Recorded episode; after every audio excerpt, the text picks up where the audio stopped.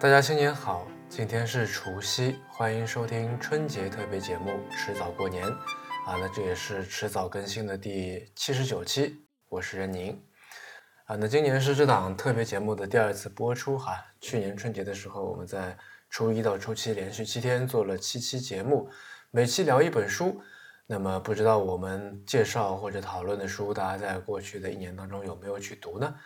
如果读了有所感想，也欢迎大家给我们写邮件来反馈。那么今年的特别节目呢，除了在时间上改成是除夕，也就是今天到初六，每天晚上八点钟准时上线之外，在形式上也会跟去年有所差别。那比方说今天这一期里面，我打算介绍的就不只是一本书。那么因为好书实在是太多了哈，平时没有什么机会，那么就有机会就想多说几本了。今天的这一期，我打算聊三本书。啊，那首先想说的这本书叫做《事物的味道》，我尝的太早了。石川啄木诗歌集。那我手头的这本呢是世纪文景在前两年出的版本。我查了一下，这本书在上世纪六十年代也出版过一次，那时候的译者注明是周启明，而现在手头的这本呢。则使用了译者的真名，也就是周作人先生。啊，那事实上，在日本以外的国家，周作人是最早翻译石川啄木诗歌的人。这本书叫做诗歌集啊，但其实诗不多，还是以歌为主。那这里的所谓的歌，其实是日本的一种文学形式，叫做短歌。传统的日本短歌是五行，每行分别是五七五七七这样几个音节。但是石川对这种格式进行了他自己的改造，统一改成了三行的这个样式。这在这个音节的总数不变的情况下面，他改变了这个排布。石川啄木生前公开正式出版的短歌集只有一握之沙这一个，那这也是他最著名的作品了。在一九一零年十二月一号，他出版了短歌集一握之沙之后，一九一二年他就因为肺结核病逝了，他一共只活了二十六年。啊，那这样一位可以说是英年早逝的诗人啊，卓木，他在他的短歌里面所抒发的很多都是那些伤感的负面的情绪，远远要多过愉悦的正面的情绪。一个最好的这个证明就是“悲哀”这个词反反复复的出现，以至于你会觉得他是不是有点太过于多愁善感了啊？比方说，涨红了脸，生了气，到了第二天又没什么了。使我觉得寂寞，啊，再或者说，有人在电车里吐唾沫，连这个也使我心痛，啊，再比方说，人人的心里边都有一个囚徒，在呻吟着，多么悲哀呀！啊，甚至有的时候，哪怕他写的是快乐的场景，你还是觉得他想表达的是快乐稍纵即逝的那种、那种无奈、那种凄苦。而且，也许是我是中国人，我看惯了这个中国的四行绝句，这种三行的短歌总给我一种好像话没说完的感觉，好像是有很大的一块留白，啊，那种含蓄暧昧的意味就更加的强烈了，啊，比方说，夜里睡着也吹口哨，口哨乃是十五岁的我的歌，啊，再有是同我一起对小鸟扔石子玩的。还有退伍的大卫的儿子，那还有比方说，一时安静下来的傍晚的厨房里，剩下的火腿的香味啊，对吧？你看他哪怕写的是快乐的场景，是在吹口哨，是在玩啊，或者说中性的场景，一个傍晚的厨房突然安静下来，你还是觉得他想表达的是那种，呃，那种寂寥，对吧？那种那种寂寞，那种。呃，感觉是特别孤独的这种感觉，所以我一点都不会奇怪看到网上有人评价说石川啄木就是丧的化身。那如果要评二零一七年的热词，那丧肯定会入选了。从各种各样的网络流行语到表情包，再到 Rick and Morty，再到 BoJack Horseman，就这类动画，然后再到这个饿了么和网易新闻在上海开的那个快闪店丧茶，对吧？感觉是在跟喜茶在抬杠。就可以说是从线上到线下一路的丧到家了。那其实丧茶卖的东西、卖的那些饮料跟喜茶也差不多，但是呢，它的那些名字都起得很特别哈。比方说，你的人生就是个乌龙玛奇朵，呃，你不是一无所有，你还有病啊，乌龙茶，还有什么加油，你是最胖的拿铁，还有什么爱上一匹野马，头上一片草原奶绿这种东西，那其实可以很好的解释丧到底是一种什么样的态度。但是我觉得丧其实是一种虚伪，就真的放弃努力，真的觉得什么都无所谓的人，他是不会在丧茶开业的当天特地赶过去拍照发发朋友圈的，因为丧茶也就开那么几天嘛，对吧？就他是不会到处去收集 Pep the Frog 那种就是悲伤表悲伤青蛙的那个表情，然后在各种群里面分享的，他更加不会在意身材啊、收入这些外在的东西。所以很多时候丧是一种自嘲自贬，是一种。就跟跟占据制高点相反的，这种占据制低点的这么一种姿态。而占据了制低点以后，其实你就安全了，就你就可以扮演一种，呃，虱子多了不痒，债多了不愁的这么一种无赖的角色了。就好像一个人说，我已经承认我是个废人了，我也觉得自己一无所成啊，我也觉得自己就过这辈子过得很垃圾，那你还能跟他说什么，对吧？你完全没有办法对他做出任何有意义的批评或者建议。所以丧其实是害怕被人批评，是逃避责任，它本质是一种懦弱和不真诚。但是石川啄木完全不是这样子的，他的人生可以说是一直都非常的动荡贫困，充满了真正的不幸。他高中退学，然后去东京当东漂，对吧？失败，回到故乡当小学代课老师，然后又跑到北海道去，后来又去东京，在东京去世。他一直到去世也没有过上很好的生活。而且他的才华，他的作品也没有得到公平的认可。但是就算是这样，他也一直都没有放弃过文学上的努力。他是一个非常怎么说呢？非常勇敢、非常热爱进取的人。嗯，他对短歌格式的这种改革，其实某种程度上来说属于范式转换。我觉得就是用我们现在科技圈里面的话来说，属于 paradigm shift。嗯，而且在他的时代里面。大家对于他推崇的那种诗歌的口语化或者口语化的诗歌，其实有强烈的批评，其实有点看不上的。然后在这本书的最后有一篇他自己写的叫做《可以吃的诗》的文章，里面他这样说：“我回顾自己当时作诗的态度，有一句想说的话，那就是必须经过许多繁琐的手续，才能知道要在诗里唱出真实的感情。譬如在什么空地上立着一丈来高的树木，太阳晒着它。”要感到这件事，非得把空地当作旷野，把树当作大树，把太阳当作朝阳或是夕阳。不但如此，而且看见他的自己也需是诗人，或是旅客，或是年轻的有忧愁的人才行。不然的话，自己的感情就和当时的诗的调子不相合，就连自己也不能满足的。啊，那这是不是说他就觉得一切的诗歌都应该是口语化的呢？其实也不是。他说。表现出某种内容的时候，用文言或是用口语，诠释诗人的自由。诗人只需用对自己最便利的语言歌唱出来就好了。大体上说来，这是很有理的议论。可是，当我们感到寂寞的时候，是感到“唉，寂寞呀”呢，还是感到“呜呼，寂寞哉”呢？假如感到“唉，寂寞呀”，而非写成“呜呼，寂寞哉”，心里才能满足，那就缺少了彻底和统一。对吧？所以我们可以看到，他要追求的其实是面对现实、面对自我的时候的一种真诚。嗯，在他逝世几年以后，在一九二九年，曾经在大阪举行过一次啄木短歌研讨大会。那么来的人除了诗歌作家这些文化圈里面的人之外，更多的是邮递员、售货员、公司职员、律师、学生等等等等这些社会人士。嗯，而且。当时在日本社会上面还出现了被称作“啄木运动”的大众文化的热潮，那也是这个当时非常火热的无产阶级文化运动的这个一个组成部分，对吧？所以我觉得，呃，你骗不了所有人，对吧？而且你更骗不了时间。石川啄木的作品之所以会受到大家的喜爱，跟他的真诚、跟他的勇敢是分不开的。哪怕到了现在，日本许多地方还都立着刻有啄木诗歌的文学碑，比方说我看到过的在。东京的上野车站旁边就有一块圆形的金属纪念碑，刻的就是《一握之沙》里面的短歌。那么这首短歌，知堂老人是这么翻译的：“故乡的口音可怀念啊，到车站的人群中去，为的是听的口音。”啊，那我不知道大家站在春运熙熙攘攘的人群里面，是不是会有同样的感受呢？我们常常听到一个词“景观社会 ”，the society of the spectacle。那“景观”这个词，其实我觉得翻译的不太好，因为“景观社会”总让人联想到类似，好像这个新加坡花园城市之类的东西。啊，那这两者虽然不能说毫无联系吧，但从字面意义上来说，还是偏差的比较大的。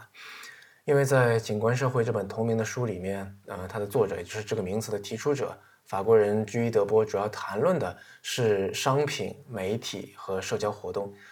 用他的说法呢，就是我们正在从追求 being 变成追求 having，再进一步退回到 appearing。什么意思呢？嗯，being 就是成为，having 就是拥有，appearing 就是看起来像。啊，举个例子来说，嗯，比方说有人知道知识分子就是在咖啡馆里面看书，然后学到很多东西，对吧？所以他就被叫做知识分子。那么他想要，他也想成为知识分子，所以他就去买了一大堆的书。这个时候，他就从 being 变成了 having，对吧？他只买了一大堆的书，可能没有看。再退回 appearing 呢，就是说，他就到咖啡馆里面去，他可能就到那里拍个照，哎，然后说我也来过了，是吧？这个就是 appearing。那在这里面，其实我们可以非常是明显的看到传媒、商品和消费主义对这个过程当中的影响啊，甚至说把控。那么，另外，德波还特别强调，在这个过程当中，影像 （images） 也扮演了非常重要的角色。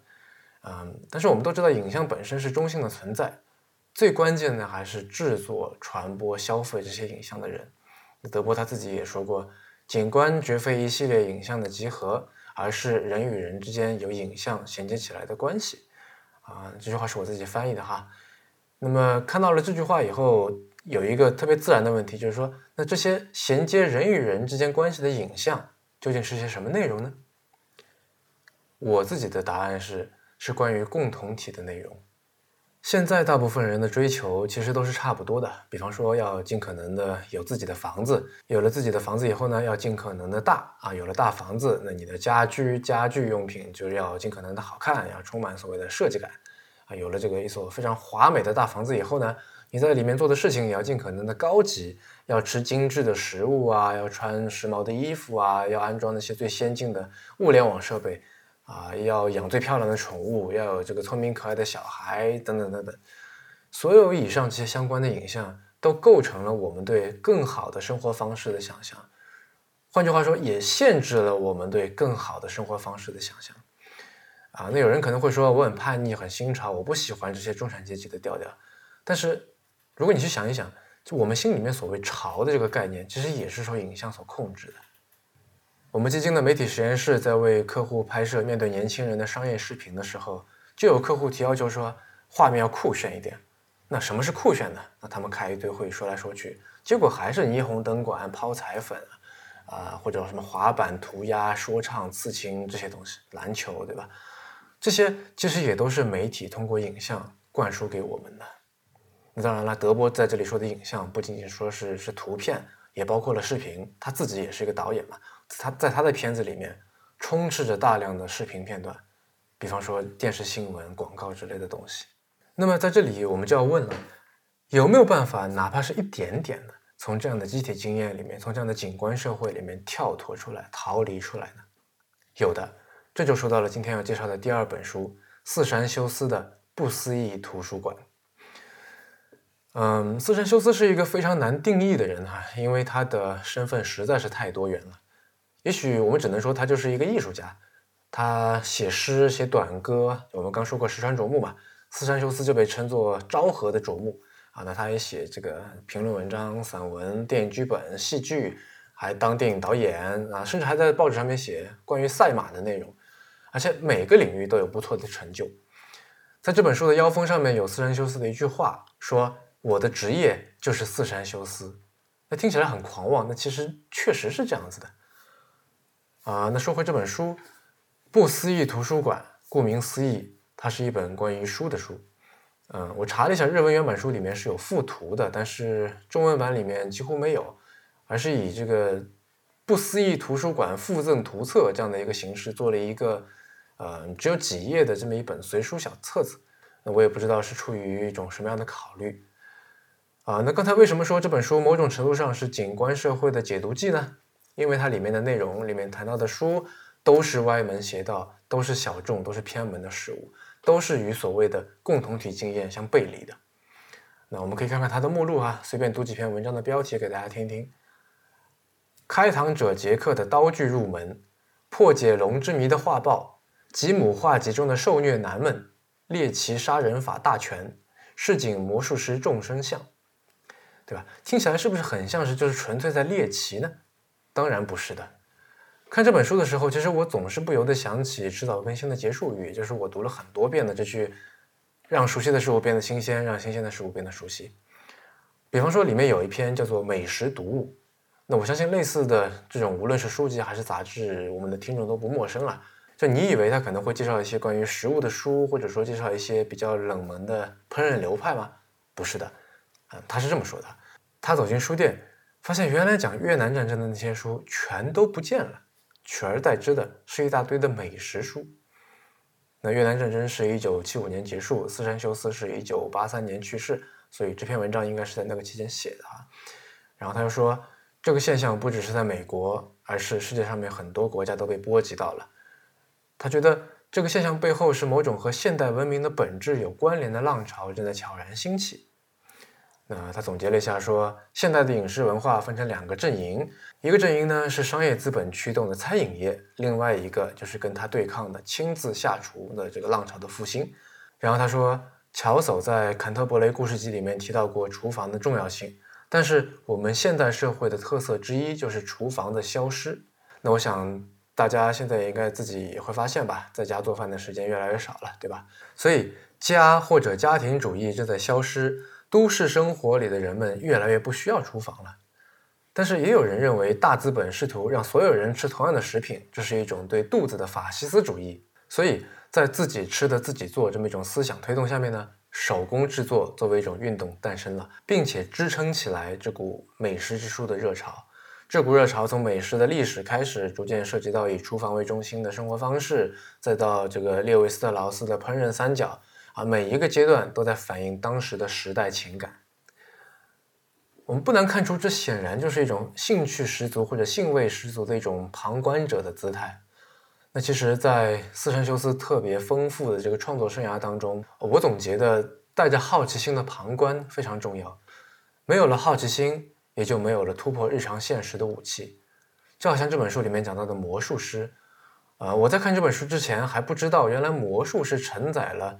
拓宽人们认知边界的作用的啊，魔术是人类为了理解自己的周遭世界而进行的尝试，是一种人类究竟能做到什么的这么一种展示。然后通过魔术，他也写了自己的感受。街头魔术被推上了舞台，白日梦变成了作品，被封印在舞台的虚构性中。这也可谓是当权者的智慧吧，神乎其神，不可思议。就这样在不知不觉间变成了娱乐表演，作为娱乐。魔术的技法不断深化，但是威胁日常现实的獠牙已经被通通拔除。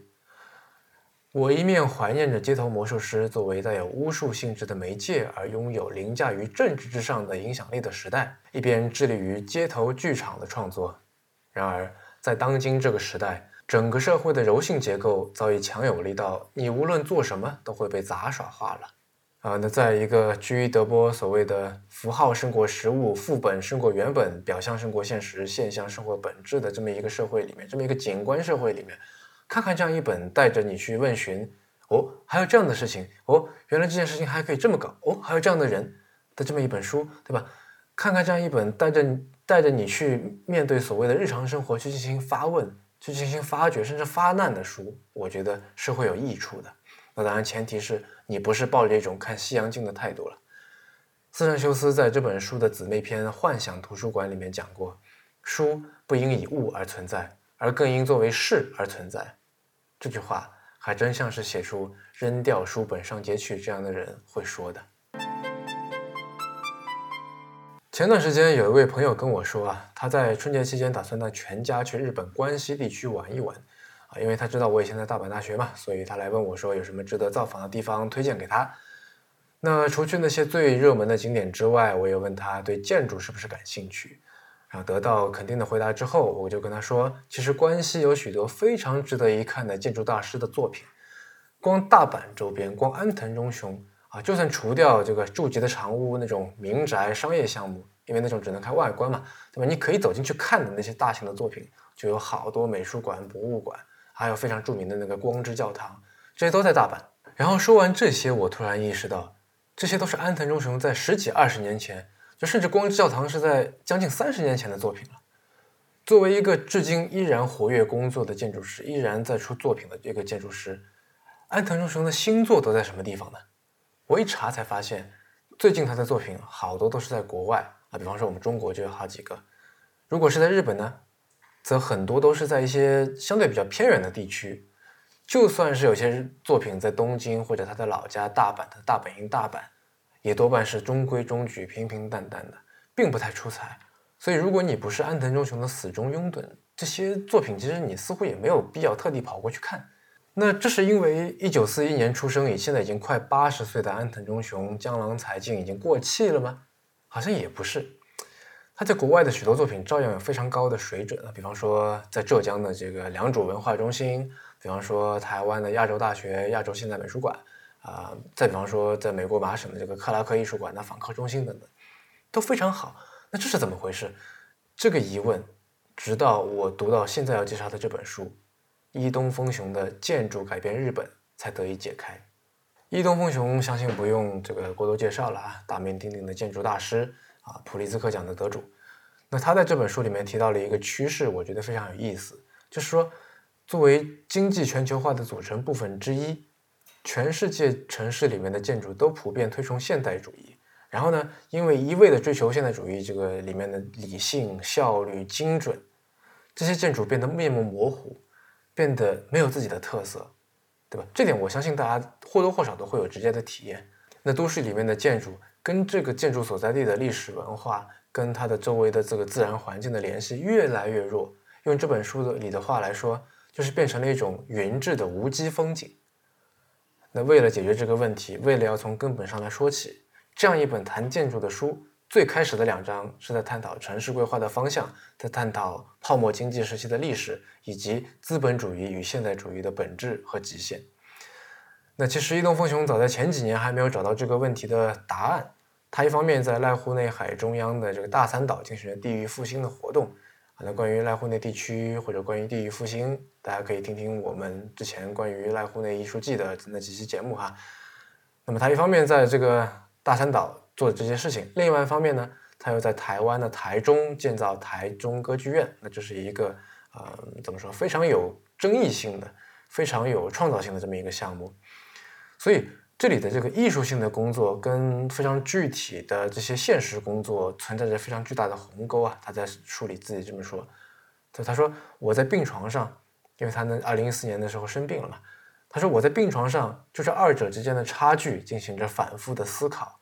最终做出了结束艺术性作品的创作活动，将余生交付给大三岛上的小型活动的决定。呃，跟安藤忠雄一样，伊东丰雄也是一九四一年出生的。那么在二零一四年他住院的时候已经七十三岁了。所以，我们如果以常理常理来推断，他的这个决定应该是经过非常非常仔细的思考的，因为他很有可能就没有试错的机会了，对吧？那关于这个决定，伊东丰雄是这样说的。名为资本主义的经济优先体制与现代主义建筑之间以并联的关系存在。由此可见，现代建筑不过是抛弃了建筑原本具有的多样可能性，仅从利用技术可在世界任意角落建造同样的建筑这一论点上发出声音而已。也就是说，将地域性、场所性与历史认识等一切概念排除的行为，成了二十世纪建筑的重大理论。更极端的是，资本主义发展至今。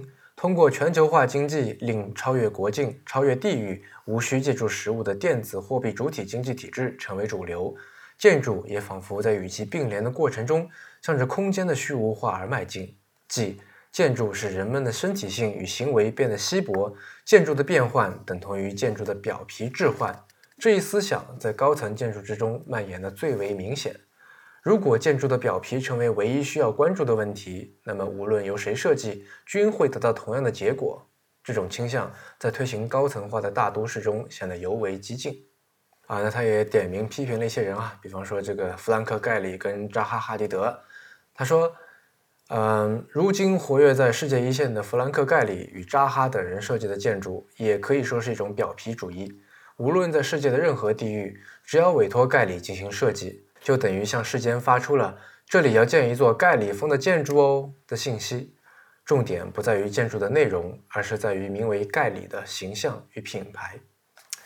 我觉得他说的非常好啊。不过盖里的作品离我们比较远，而且他最近刚刚在这个中国国家美术馆的方案竞标上面输给了让努维尔，所以我们就拿北京为例好了。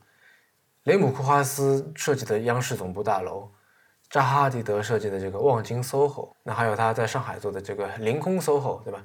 都是投入资金非常巨大的建筑项目。但是呢，都是那些个人风格非常明显，但是与建筑所在地没有什么关系的那些设计。你把这些建筑的所在地换一个地方，不在北京、上海，换到米兰、巴黎，换到伦敦，换到迪拜，它还是这个样子的，对吧？他们还是会做出类似这样风格的东西来。所以现在在伊伊东风雄的眼中，对于一个想要有真正建树的设计师，离开大都市前往地方，已经变成了唯一的选择。他是这么解释的。至少有一点可以肯定的是，比起放之四海皆准的建筑，我更希望以根植于当地的文化与生活为主题，对某一地域或自然的建筑设计进行思考。因此，能将我所追求的建筑付诸实现的机会，不会存在于被经济合理性与全球化席卷的都市之中。于是，地方都市顺理成章地成为了必然的选择，对吧？他还说，大都市赋予魅力的时代已经宣告结束。只有在地方上，才可能发掘建筑的全新形态，已成为不争的事实。那他说的建筑的这个全新形态，其实包括了他所谓的这个建筑的本质啊，就是说要恢复与自然的联系，要恢复地域性，要继承土地固有的历史与文化，也要重建人际关系与社区的场所。那其实，在这本书里面，伊东丰雄坦言，他以前也受过很深的这个现代主义思建筑思想的这个影响。对吧？甚至他工作室最早的名字叫做 Urban Robot，也就是城市机器人。那二零一七年，上海当代艺术博物馆，就 PSA，曾经办过一个叫做“曲水流丝”的伊东丰雄回顾展，我去看了，非常明显的可以看出他在职业生涯的不同阶段他的着眼点的变迁。嗯，令我印象最深的，也是这本书里面最着重介绍的一个案例，就是叫做“大家的森林”的祈福媒体中心。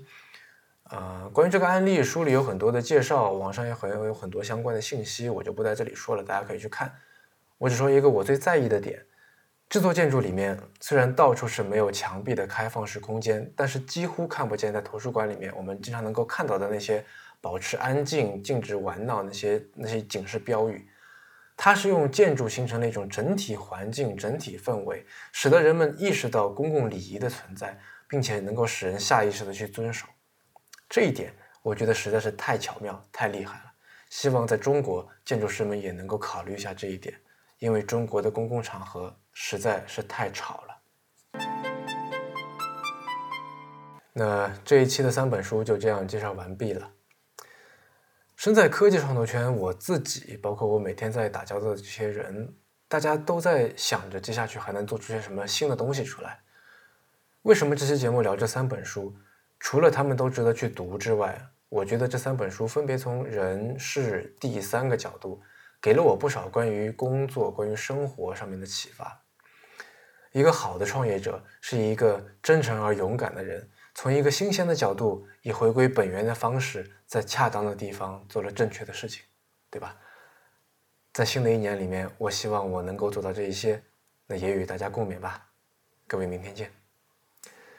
您刚刚收听的是迟早更新的第七十九期，这是一档探讨科技、商业、设计与生活之间混沌关系的播客节目，也是风险基金 Once Ventures 关于热情、趣味和好奇心的音频记录。